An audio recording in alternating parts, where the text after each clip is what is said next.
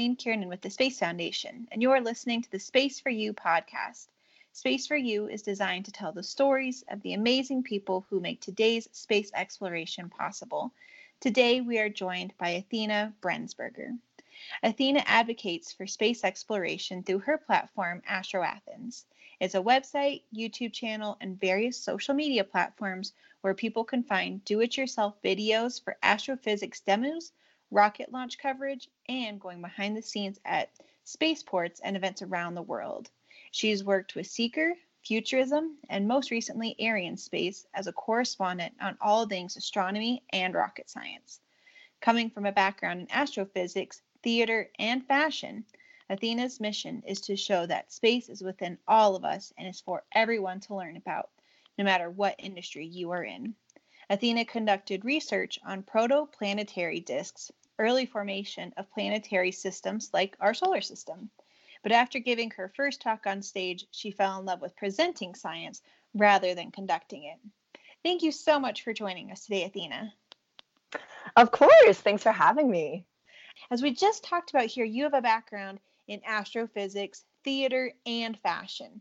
So that's, I think, the thing probably is going to stand out to a lot of our listeners here first. How do these three things come together for you?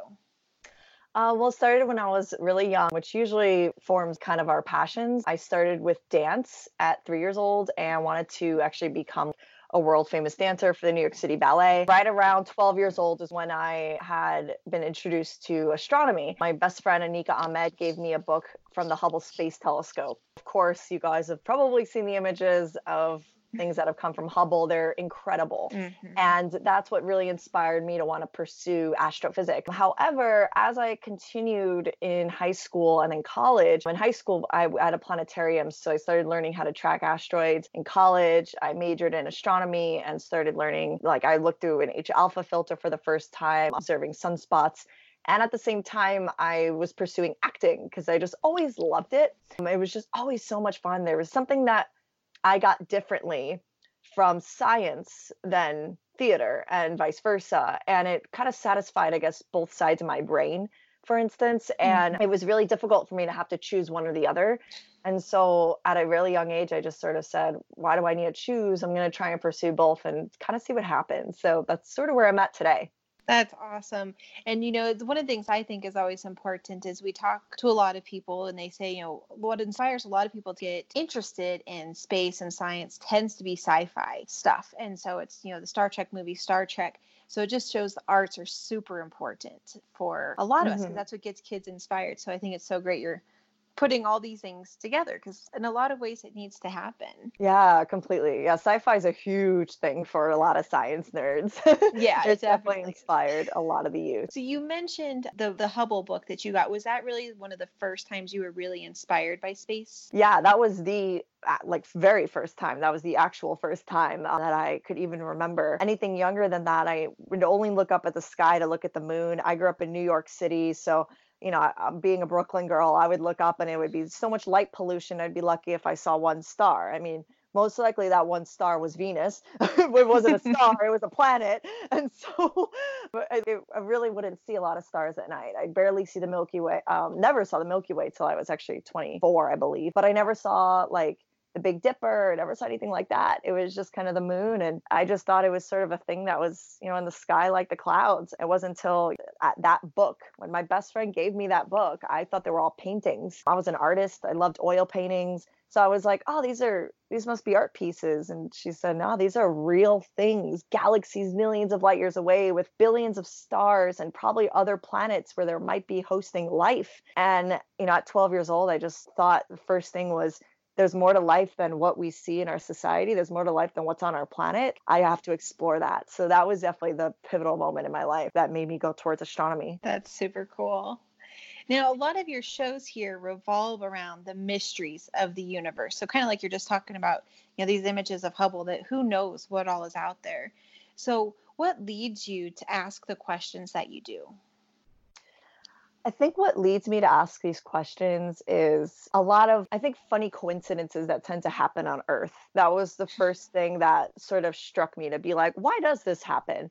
Why is there coincidence that every time I think of a certain person, they happen to message me or that I happen to I don't know, end up at the right place at the right time. And and although as of right now, there is no scientific evidence supporting anything really, other than it just being a coincidence.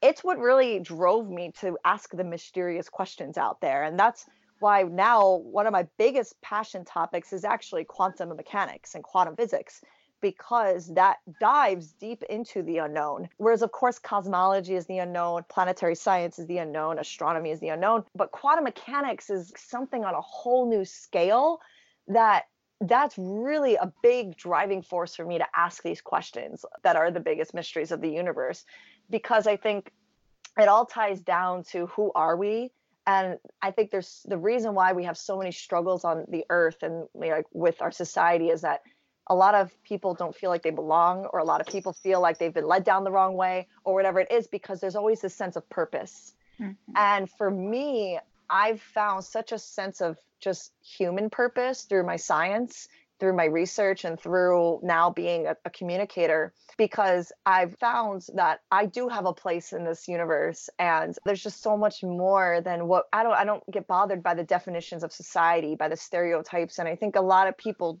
you know we do because at a young age we're we're put into boxes all the time. Mm-hmm. whereas the universe is boxless you know it, it's it's expanding. It's ever expanding right now and so I think that that really is what's given me a totally different perspective, hence called the cosmic perspective. And that those are some really deep questions for people to be asking and to be thinking about this. So what a, a great passion to be getting people to think about them. Yeah. Now, now we know your other passion here is modeling. And you know, like you're saying, there's there's all these boxes and you're really just taking these boxes and throwing them out because how many people do astrophysics and are questioning quantum mechanics and then doing modeling. So I think that's really awesome.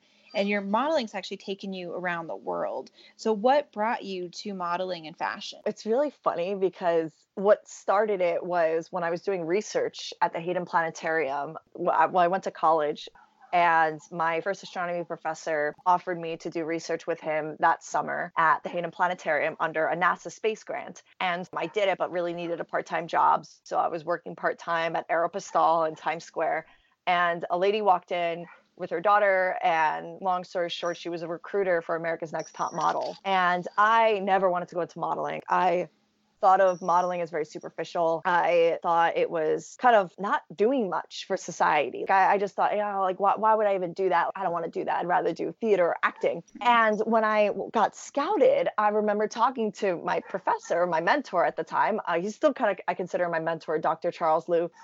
And I brought it up to him and he's like, why not? Give it a shot. And he's, if you love theater, he's like, modeling can open the doors for you for theater.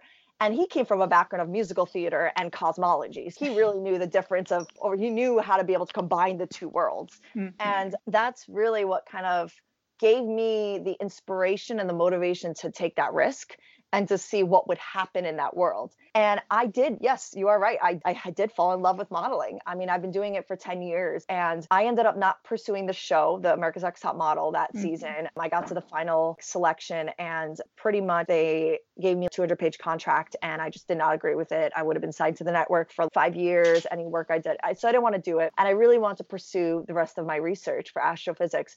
So I said no to the show and tried to simultaneously go to school and then also pursue the modeling career. And I decided at that time to sort of just say, let me take off one semester and sort of see what happens with this career. Because doing both, I was missing things back and forth constantly. Mm-hmm. I would miss castings for doing a presentation or I'd miss Python coding class for doing a, a shoot somewhere. So I decided to really try and give it a shot and try it. And that's what then led me to being overseas. And my first offer was through, I went to a big casting call in New York City for New York Fashion Week and got booked. And at the show, I ended up getting scouted for two agencies. They're the ones who then took me overseas. They offered me a contract in Chile and then Korea and then Hong Kong. And it was awesome. And um, I had completely put all the science on hold but felt like there was still some empty void inside of me. And I thought I really have to try and go back into science. So I was going to go back to school and become a researcher full time. And that's when I was like, maybe I really should try advocating for it instead and create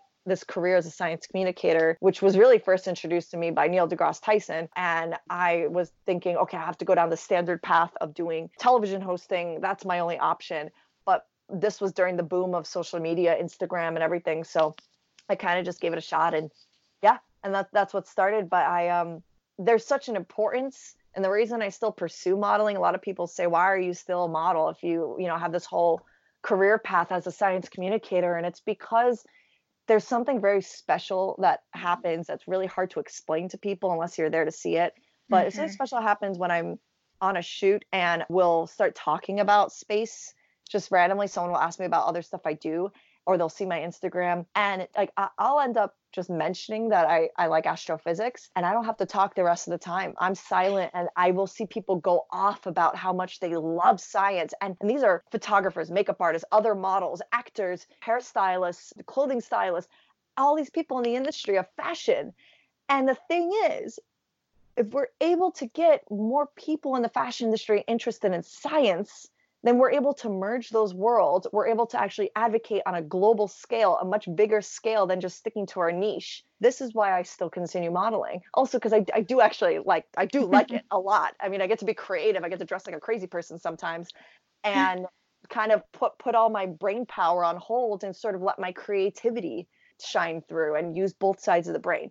So yeah, that's kind of my journey. And that's just super incredible because like you said, it's a lot of people have this interest already. Space is one of those things that it kind of unites everyone. It doesn't matter what country you're from, gender, sexuality, anything like that. We've all had a time where we've looked up at the moon or the stars and had that wonders. You know, there are those stereotypes a little bit of, you know, well, you're either smart or, again, talking about those boxes that you referenced earlier, that let's break those boxes down a little bit more and we can all be connected through it. Yeah, completely. So, what was your first big break actually in the space industry then? Hmm. I would say, I mean, I did have quite a few offers sort of in the beginning where I, I think it was just sort of taking that first first step and that first risk with starting my YouTube channel and creating that first video. And no one was watching it. no one was on my channel, but I just kept making content. And I think through that is when I started getting like some people kind of knowing about me. And it wasn't until I think just making friends in the science community is what really opened the first door which was i'm trying to think what my first collaboration was because there was two big ones which were in la it was the tomorrow show which i am obsessed with and then seeker which was um, derived from the discovery channel it was known as DNews in the beginning and that was my first time ever learning to really be on camera and host. And actually, there was one earlier than that. It was in New York City. It was for Futurism. So, Futurism, which is a really awesome media outlet, and they were starting to do video content. And I went to this space policy event. It, yeah, it was an event that my friend told me about. This is what I mean why it's so important to have friends. And it was with Cady Coleman. And Cady Coleman was there, one of the astronauts, and it was hosted by Futurism, this whole event. And I just started getting into a conversation with one of the guys that was there, and he happened to be one of the heads of Futurism and said, Hey, we're auditioning some talent to be on camera with us. Would you be interested? And so I said, Yeah. And that was my first time ever being on camera. So it was actually with Futurism about five years ago in New York City. And that was my first time reading off a teleprompter. I was horrible at it, could not read fast at all. I still can't read fast, but I've gotten better. And then it wasn't until I decided to just move to LA because I always dreamt of living there. I wanted to go to rocket launches more at Vandenberg. And then that's what started to spiral because then I did the Tomorrow Show. I just was an interview. Then I became one of their hosts and was doing that every Saturday morning with them. And then I was doing Seeker. And that was and then it kind of just spiraled and then um, i was doing that every month up in san francisco and then i moved back to new york. And so then i started doing stuff with the science channel. I've done like what on earth nasa's unexplained files a new show that they haven't released yet. So it yeah it's pretty cool. Awesome. That sounds like so much fun. Yeah it, it, definitely was. I mean it's it's still so much fun and I, I can't get over the friendships i've made. They're incredible people. Oh definitely. And like you said i mean those connections it's really that's huge for any industry, but especially for the aerospace industry. So it's so mm-hmm. great to have those connections and to be able to utilize them be mutually beneficial for everybody. Yeah, completely. Now, you told us a little bit um, earlier, you've done some research on protoplanetary disks early formation. So, mm-hmm. can you tell us a little bit about what that means and what did that research entail? Yes, I usually like to say they're like a baby solar system, pretty much. so it is the early formations of planetary systems. So very, very similar to our solar system. The only reason I use a different term is because we call our sun the sun, hence solar. But we are living in a planetary system. So pretty much it would be a central star with planets forming around it. And my very first year that I did research was with Dr. Charles Liu under the NASA Space Grant, another program through CUNY, which was City University of New York. And I was at the Hayden and um, I was collecting data from the Hubble Space Telescope on the Orion Nebula. So the Orion Nebula is located just below the belt of the Orion constellation, so those three stars. You can see it on the, the bottom left when you guys look up at the night sky. You actually can use it without any telescopes or binoculars. I would collect images from there of the gas cloud. So inside of the nebula are these regions where there's more it's more dense there's more dense cloud that will then collapse and can start to form a star. So when it's just more dense it'll collapse start to form a star. When a newborn star forms it spins really fast. And as it's spinning it's allowing for all nearby dust and gas to accumulate into a donut shape around that baby star. This is known as an accretion disk. My research was trying to study the early formations of these. So they were known as protoplanetary disks because it was proto, so before planetary, before the planets would really form, and a disk. Now, the thing is, there'd be dozens of them in this nebula and this nebula, a lot of times, would be referred to as a stellar nursery. And that's because it's a nursery. It's like newborn baby mm-hmm. starts forming. And for me, this was really trying to find out the probability of finding life beyond Earth. We can calculate exoplanets, we can calculate how many systems are out there. But if uh, for me, I was trying to go 10 steps before that and see okay, if we're able to figure out if any of these can survive to become solar systems, then maybe we can find out if there'll be life in the planets circling around the star. What my research really was about was trying to find out if these planetary systems, early planetary systems, can live long enough for the planets to actually form. Because in the very beginning, as I said, that donut shape, there's an accretion of dust and gas, and planets are just starting to form. But a lot of times, there can be a nearby star that's really big and massive and sh- super shiny. And the issue with that is it has really strong wind called stellar wind and really strong radiation. And that can actually cause the whole donut shape to disintegrate and to fall apart into pieces and and then the planets can never form and there we go we can never have a solar system my whole work which spent i spent like hours and year days years months working on was to try and calculate the distance between maybe a massive star and then one of these planetary systems because if it's far enough where the wind is not actually completely allowing it to disintegrate but close enough where it doesn't completely you know freeze up from not having any of that solar radiation stellar radiation solar is the sun remember i mentioned that stellar radiation then it actually could live. It was really trying to figure out whether or not it could live it was awesome. It was the first time I gave a presentation ever. And that's what really made me fall in love with presenting science rather than conducting it because once I got up on that stage, it was like being on a bicycle again. You know, that metaphor of like, once you get on a bike, you'll never forget how to ride a bike. And the first time I was ever on stage, I was barely three years old performing and I was a ballerina. And for me, it was being on that stage doing astrophysics. It was dance recital, but for teaching the world about science. So instead of you know entertaining them through the art i'm entertaining them through working their brain muscles and allowing them to learn something new.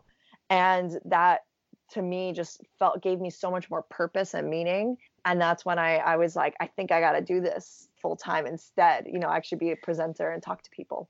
So yeah. That's super fascinating. And um, that's the nice thing is when we can take these super complex concepts and then break them down where they can make sense to everybody which obviously it sounds like is huge for you of making it that you know basis for everybody that anyone can get involved with it and a lot of the concepts can be so complicated and super confusing you did an excellent job of explaining what all of that means because even when i first read that i was like i have no idea what this means so So thank you. That um, definitely helps a lot. And so that was some of your work with Arianespace and as well as being a communicator. Is that correct? So now, as far as my work with Ariane Group, that was a little bit different. That actually was where I was going. I became part of their show, The Final Countdown. That research was separate research that was for NASA, completely early in my career before I pursued modeling. So I did that when I was super young. I was just uh, in college. Then went into the modeling industry. And then recently, this past November, I was reached out to by Ariane Group. So Ariane Group is part of when you said Arianespace, they are the ones who launch satellites up into space. They launch out of South America, French Guiana, and they pitched a new show idea to me last November called The Final Countdown. And they're like, we would love for you to be one of our hosts on there. We're going to be shooting it out of our studio in Paris, but it would be coinciding with the Ariane Space live stream. So we would actually be working together. And in this way, we can not only tell the world about this launch that's happening, but we would bring on artists and creatives and people that are musicians at the same time as people that are CEOs of creating uh, biospheres on Mars. We would have such a beautiful, large, and diverse array of people for this show. And so th- that's been like a whole whirlwind for me because that was my first time going to the Amazon and interviewing all these people from ESA, so European Space Agency, to Kinéis, to Ariane Group, and the whole thing has just, been it's been incredible. And that just came in through through an email. It's I mean that's that really goes to show kind of the strength of having a social media presence and just doing things to try and help enhance knowledge by really doing things to sort of serve more the community and bring more people up in in science or in a certain mission and yeah, things will just start to gravitate. Now, on your Twitter page, your description has you as astrophysicist Barbie. And I have to say that personally, I love this because I get teased a lot because pink is my favorite color. And yeah. so I used to have a similar uh, title when I was younger at a different job that I had. Um, so, can you tell us a little bit about this description, why you choose that? I just changed that maybe four days ago, which is really funny. I always just had the standard science communicator or space evangelist on there. I had first started space evangelist because I heard the term evangelist and I think it was a church service or something. And I'm, what is that? Google it. And it's about speaking the word of uh, a specific religion. And I was like, I speak the word of space. So I'm kind of like a space evangelist. And so I had first put that out there and like no one was doing it. And now I notice everyone's writing and then four days ago, my my dad and my sister gave me a Barbie doll that is astrophysicist Barbie, and she looks exactly like me. I even have the same top as her. And I was, oh my gosh, this is me. Because the thing is, my Instagram page, I always wrote just space science news. And then I wrote full time space evangelist, part time fashion model at Wilhelmina, which is my agency. It always confused a lot of people some people would be like, why are there modeling pictures here? Like, we want to learn about space. My modeling agency would just be like, hey, we want to see some modeling pictures if you can post because you have Maybelline looking at your page. And so I'm like, okay, cool. So I'm like trying to satisfy both. And I'm like, I don't want to be misleading. Wait a second. My page really is a combination of the femininity of Barbie and then the kind of the intellect of astrophysics. And I was like, maybe I really could merge those together because I do enjoy dressing up to make a video. I love red lipstick. I love wearing glitter. I love pink. And I'm like, I shouldn't have to change it. And I spent years downgrading, down dressing, doing everything I can to seem more, to be taken more seriously. Mm-hmm. And I mean, I did things from changing the sound of my voice to changing my hair color. I mean, everything. And I just thought, I'm like, wait a second, you know, and I'm going to quote Legally Blonde right now, but why should I be discriminated against because I'm blonde and because I dress in pink frilly colors in the science industry? Meanwhile, all these other things going on in the world, that, that's not, not fair, you know? And so I just kind of thought, um, I'm going to just, I'm just going to just do it. I'm just going to do me. And that's actually what really inspired the, the wardrobe for Cafe Astro Athens was dressing up sophisticated girl who wears pearl earrings and a sparkly dress and red lipstick. And I think it's I think it's hilarious. I mean, I just have fun with it. And I think it's important because astrophysicist Barbie embodies that you can really pursue and merge how many things you want in life. And that's what we're living in right now. We're living in fluidity. And I think that it's about time we stop categorizing and, like we said earlier, putting everything in boxes and start living more fluidly because all the rules have just been made by people no smarter than us. And it's just like all the rules of our society. We don't need to, you know, completely follow that just to make other people more comfortable. Who mm. cares? I don't know. I'm a New Yorker, so that's just kind of my view. I'm like, I, I, don't. If I offend someone, like, sorry, like I'm not doing it intentionally to hurt you. I'm just living my true self. And if that bothers you, then go away. And sorry to totally be like blunt like that. I'm usually so nice, but I think it's important to wear that armor. And mm-hmm. I think that I finally started coming into that uh, later in my 20s. I see a lot of people need that, and I think it's really important. Awesome. Well, like I said, it just I personally had a little bit of a relation to it, so I just thought it was really cool. And the Barbie you're talking about, I believe actually only came out in like October or November of last year, and I actually have one at my desk at work. And then another girl at work, she saw it and she was like, "Oh, I want one too." So um, we actually have little versions of you at our desks then. I love that. Oh, that makes me so happy. Yay. That's awesome. So tell us, what is your favorite thing about space? I would definitely say that it's the unknown, just because I personally love the unknown. And I think it might have something to do with growing up in New York City. I, you know, I grew up in the chaos and I find comfort in the chaos. I'm not typically a person who finds comfort in the routine. And because of that, I almost astronomy and astrophysics allows for my mind to just turn into this rainbow of a kaleidoscope. Feel like my mind becomes a kaleidoscope when I think about astrophysics and cosmology. I prefer that over plaid. I prefer kaleidoscope. I prefer paisley. And I think that that's kind of just how I am personally.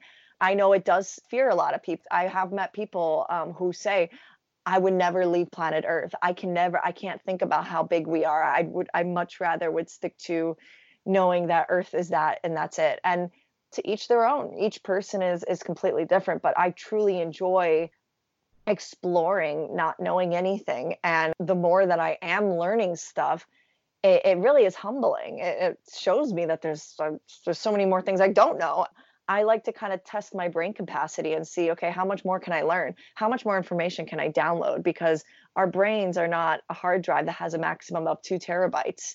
You know, our brains can hold so much power, and it's just a matter of testing that to sort of see where how far we can go. And and I think that's something really special that that humans have, unlike any other species.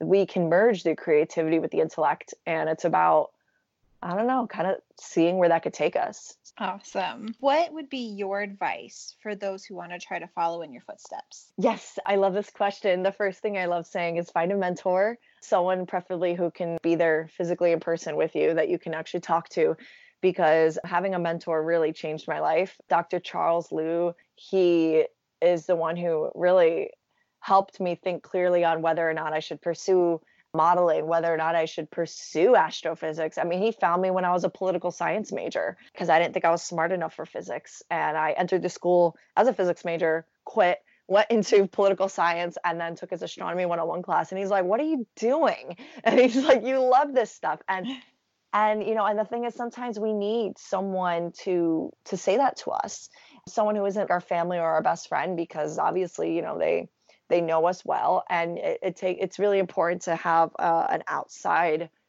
clear lens of a person kind of looking at you. So i definitely say find a mentor try to build a vision for yourself what it is that you actually want to achieve in the next couple of years or even the next year and then look at the skill sets that you need to get there for me, when I was setting my New Year's resolutions, I was doing all the wrong things at first. I was, I'm going to make 115 YouTube videos this this year, and that's that. But instead, I realized what really motivated me to make the videos was say, okay, I'm going to subscribe to every science newsletter possible and read 15 articles a week. Because if you're reading more of that language and you're surrounding yourself more with the industry you want to be in, you're in turn going to want to talk about it and share it with the world. And that is what inspired me to make all the videos. So rather than setting a goal of a number, I instead decided to set a goal of a skill set. And the skill set was to read more often, surround myself with the literature. Another example would be like if you actually want to do journalism or you want to do more on camera work, volunteer at museums, volunteer at programs because you want to see what you're like actually talking to people. And since it's not a job, you don't have the pressure of being perfect. You're volunteering. And so they're just grateful for you being there. My first volunteering, well, technically my first volunteering was the Brooklyn Public Library, but that's, I was like 13 years old. But my first space volunteering was at the Intrepid in New York City, which is where the Space Shuttle Enterprise is. So that was the orbiter, the first space shuttle. It didn't go to space, it was used for testing. And I practiced being a volunteer presenter. And I would stand there at the, the nose of the shuttle and would talk to whoever walked by pretty much. And that's what taught me my presentation skills. That's what helped me learn to memorize things. It's what taught me that I have to speak to 12 year old kids differently than I talk to 90 year olds, you know, grandparents. Doing that really was my trial and error. And I stress it a lot that I like to experience life as a trial and error. I test things out all the time. I beta test. You always have to just try things out and don't hold back thinking you're not perfect. You don't have everything set up. You don't have all the qualifications. Just do it because it's just all those qualifications and rules anyway were kind of just their guidelines to follow, but not always are they going to be enforced. Of course, if you're going to be a doctor, you're going to be a, you know, a physician, you're going to do scientific research. Yeah, those qualifications are mandatory. But if you're doing things that are a little bit more flexible, a little more artsy or more abstract, you can definitely, you know, not have to follow in a specific routine. And, and so when it comes to science communications, I think that just giving a shot and talking with people is what what's really going to make you feel like, okay, I'm actually doing it so now, do I want to keep doing it or do I want to pursue something else? As far as the steps go, it would be mentor, skill set, surround yourself with the literature, and then just trial and error everything. That is great advice. Thanks. Well, thank you so much, Athena. It's been so awesome to have you on our show today. Of course. Thanks for having me. This has been this has been awesome. It's been like really uh, passionate. Which is what we love. So that does conclude this episode of the Space Foundation's Space for You podcast. Keep your eyes and ears open for more Space for You episodes by checking out our social media outlets on Facebook, Twitter, Instagram, and LinkedIn, and of course our website at www.spacefoundation.org. Athena also did another interview with our Chief Curiosity correspondent, Ron Sparkman, go make sure you check out our Facebook page to ch- see that. Uh, that aired back in the beginning of April. And on all of these outlets and more, it is our goal to inspire, educate, connect, and advocate for the space community because at the Space Foundation, we will always have space for you. Thank you for listening.